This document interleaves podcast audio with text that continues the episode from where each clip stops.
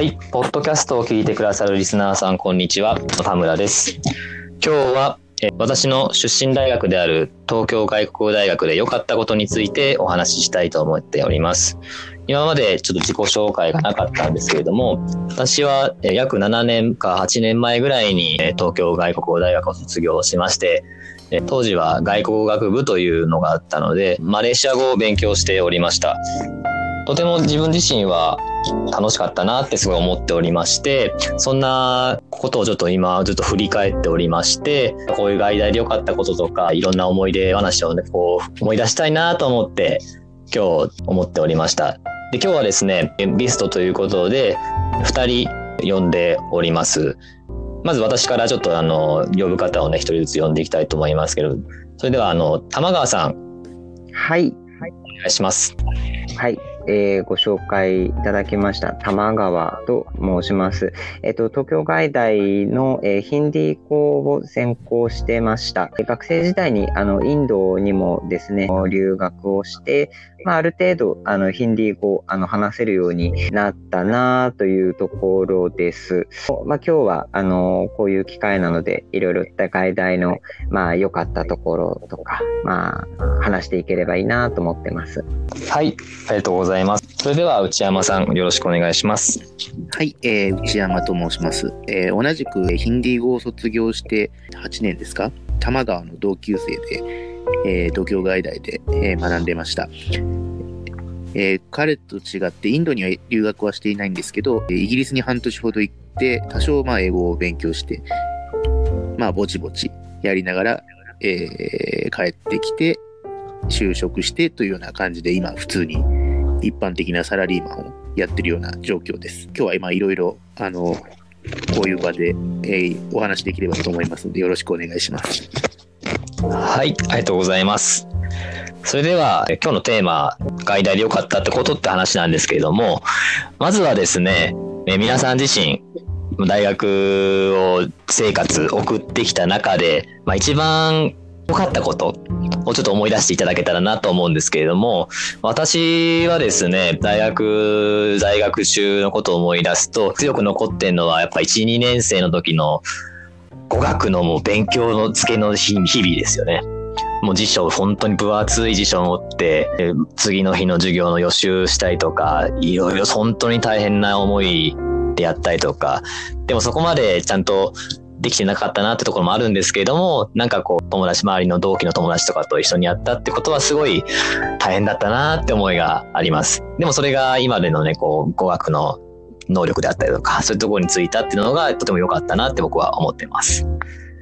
そんな在学中の良かったことということで、玉川さん何かありますでしょうか？そうですね。まあ自分として思うのは、その田村くんの言うように、1、2年生でヒンディー語の勉強どっぷり、えやって、で、3年生になってから、あの、インドに留学したんですけども、まあその、インドから帰ってきた後に、まあある程度のこう語学力をま身につけたなっていうところで、結構そのヒンディー語関係のアルバイトを結構してたんですね。まあ、とある放送局の、全国放送局の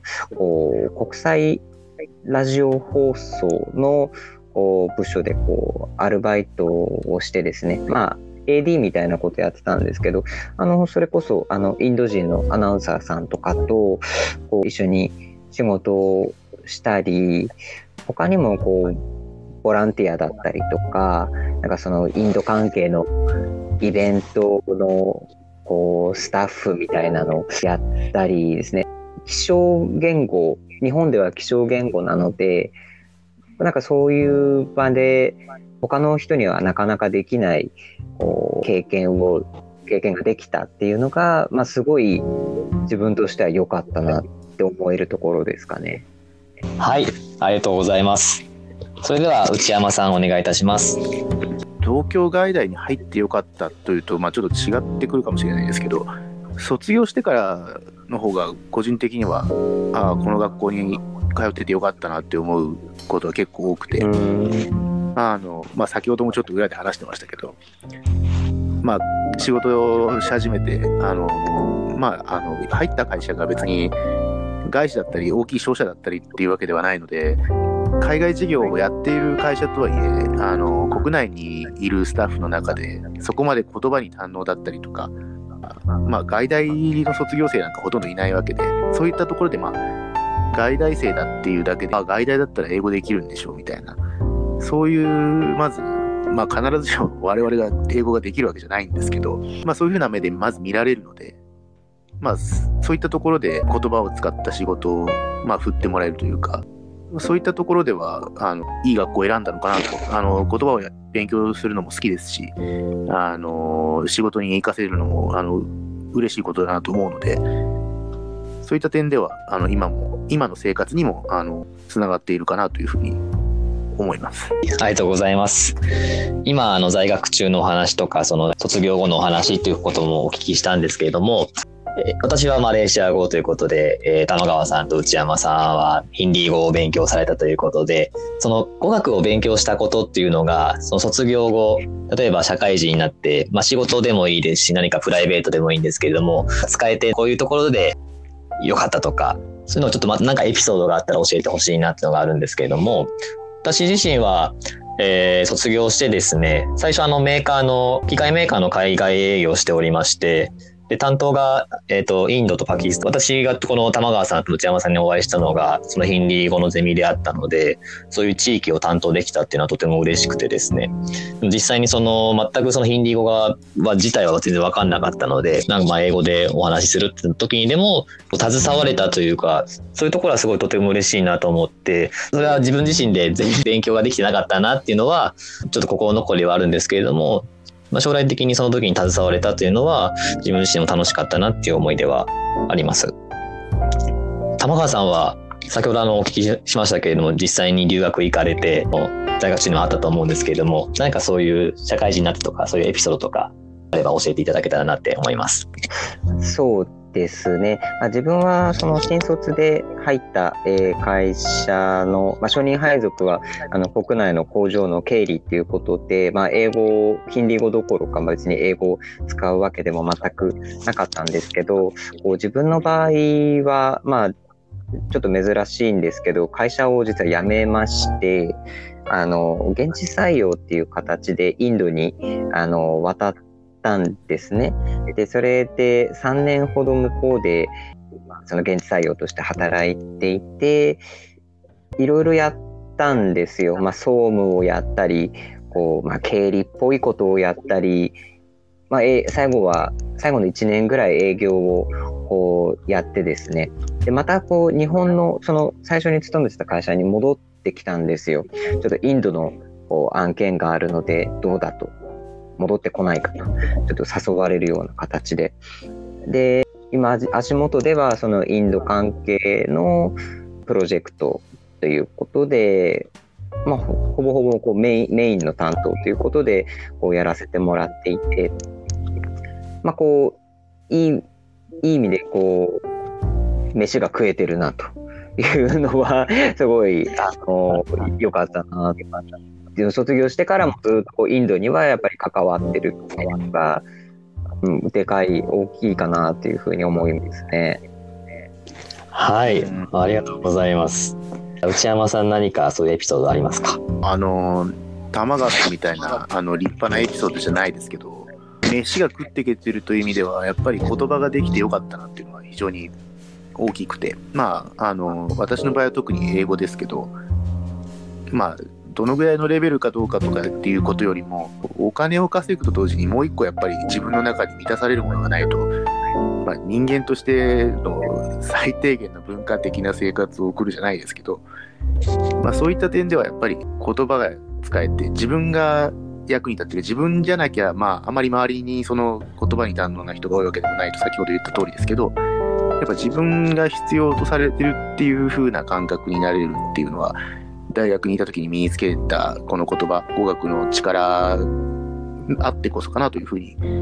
思うのは大きいですかね。あの、昔あの、スティーブ・ジョブズかなんかが言ってましたけど、過去に向かって点と点を結んでいくしか我々にはできないということで、やっぱり、やっぱり英語の勉強だとしたら中学生ぐらいからやってくるわけじゃないですか。で、一生懸命中高大ってやってきて、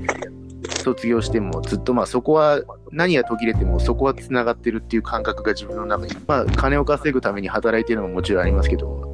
英語のブラッシュアップのためになんとかその会社のあの仕組みとかあの制度とか使使うとこは使って仕事であの会社に還元できるとこは還元してあの役に立ってるっていう実感を持ちながら仕事できてるかなと今そういうふうに思います。はい、ありがとうございます。はい。それでは最後にですね、今、今コロナウイルスの時期で、えっと入学式が遅れたりとか、授業がまだまだ開始できないとか、実際にそうやって、これから大学に入りたいという、外大に入りたいという方がいらっしゃると思うんですけれども、まあ皆さん、皆さんというか、私たち先輩からですね、その新しい今後外大に入ってくる人、実際もう入ってる方へのメッセージを送っていただきたいなと思います。で、私からメッセージなんですけれども、まあ、どんな言語というか、まあ実際今は学部がちょっと違うんですかね。外国語学部とかいろいろその、最初にあの専門分野から入ってこられる方とか、いろんな方がいらっしゃると思うんですけれども、じっくり自分のね、決めたことはちゃんとあの信じて勉強してほしいなと思いますし、途中でなんかこう気が変わって、あれもしたい、これもしたいと思うこともたくさんあると思うんですけれども、それは、あの、決して悪いことではないと思うので、いろんなことに興味を持って勉強してもらって、で自分の決断したことはちゃんとそれが正しいと思ってくれるような、そんな学校生活をね、送っていただきたいなと僕は思っております。なんか、玉川さんありますでしょうか？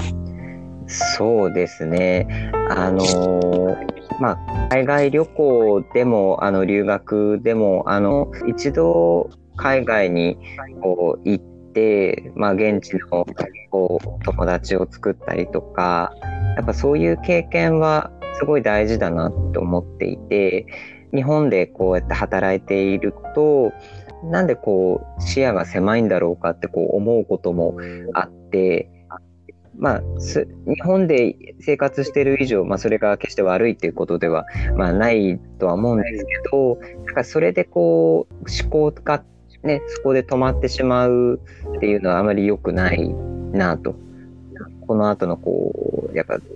自分としてのこう、まあ、成長っていうとあれですけど、そういうのがこう止まってしまうような気がするので、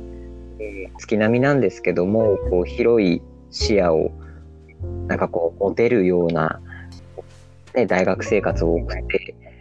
くれ、ね、もらえるとすごくいいなと思いますね。ありがとうございます。それでは内山さん、メッセージをお願いします。うんまあ私の場合はあの2人のようにあの大学に入る段階でこうこれが勉強したいとか確固たるものがあったわけじゃないのでどちらかというとその大学に入ってから何が私はやりたいんだろう僕はやりたいんだろう将来やりたいんだろうっていうまあそういうこと考えながら生活できればそれで十分なんじゃないかなと思いますけどまあ結局それで何が必要かっていう話だとやっぱいろいろ今玉川さんの話にもあったように旅行して海外でお友達を作ったりいろいろ本を読んで見識を深めていろんなものを見てあのいろんなものに触れていろんなものを知るとやっぱりどこかで感化されるものがそこに感化される自分が感化されるものに出会えると思うんでその瞬間にあこれを将来やっていこうこれは自分の仕事に将来できるなとかなんか直感で感じるものがどっかにぶち当たることができる瞬間が多分あると思うんですよ。それを見つけるためにいろんなことに手を出して、あの、もう、あの、いろんな経験をして、あの、いろいろ情報をやっぱいっぱいインプットして、まあそういう生活を、あの、大学生活の中でいただけたら、もう堅苦しくならずに、あの、遊ぶもいいし、あの、酒を飲むもいいし、ダラダラするもいいし、あの、そんなにあの、堅苦しくならずに肩の力を抜いて、えー4年間と言わず5年間ぐらい、まあ、6年ぐらい楽しんでもらえばいいじゃないかなと思います。はい、ありがとうございました。それでは本日のテーマ、東京外国語大学で良かったということで、えー外大の先輩、えー玉川さんと内山さんをゲストにお呼びしました。えー玉川さん、内山さん、ありがとうございました。ありがとうございます。はい。本日のポッドキャストは以上でございます。リスナーさん聞いてくださいましてありがとうございました。次回もいろんなゲストの方といろいろ喋っていきたいなと思いますので、よろしくお願いします。おやすみなさい。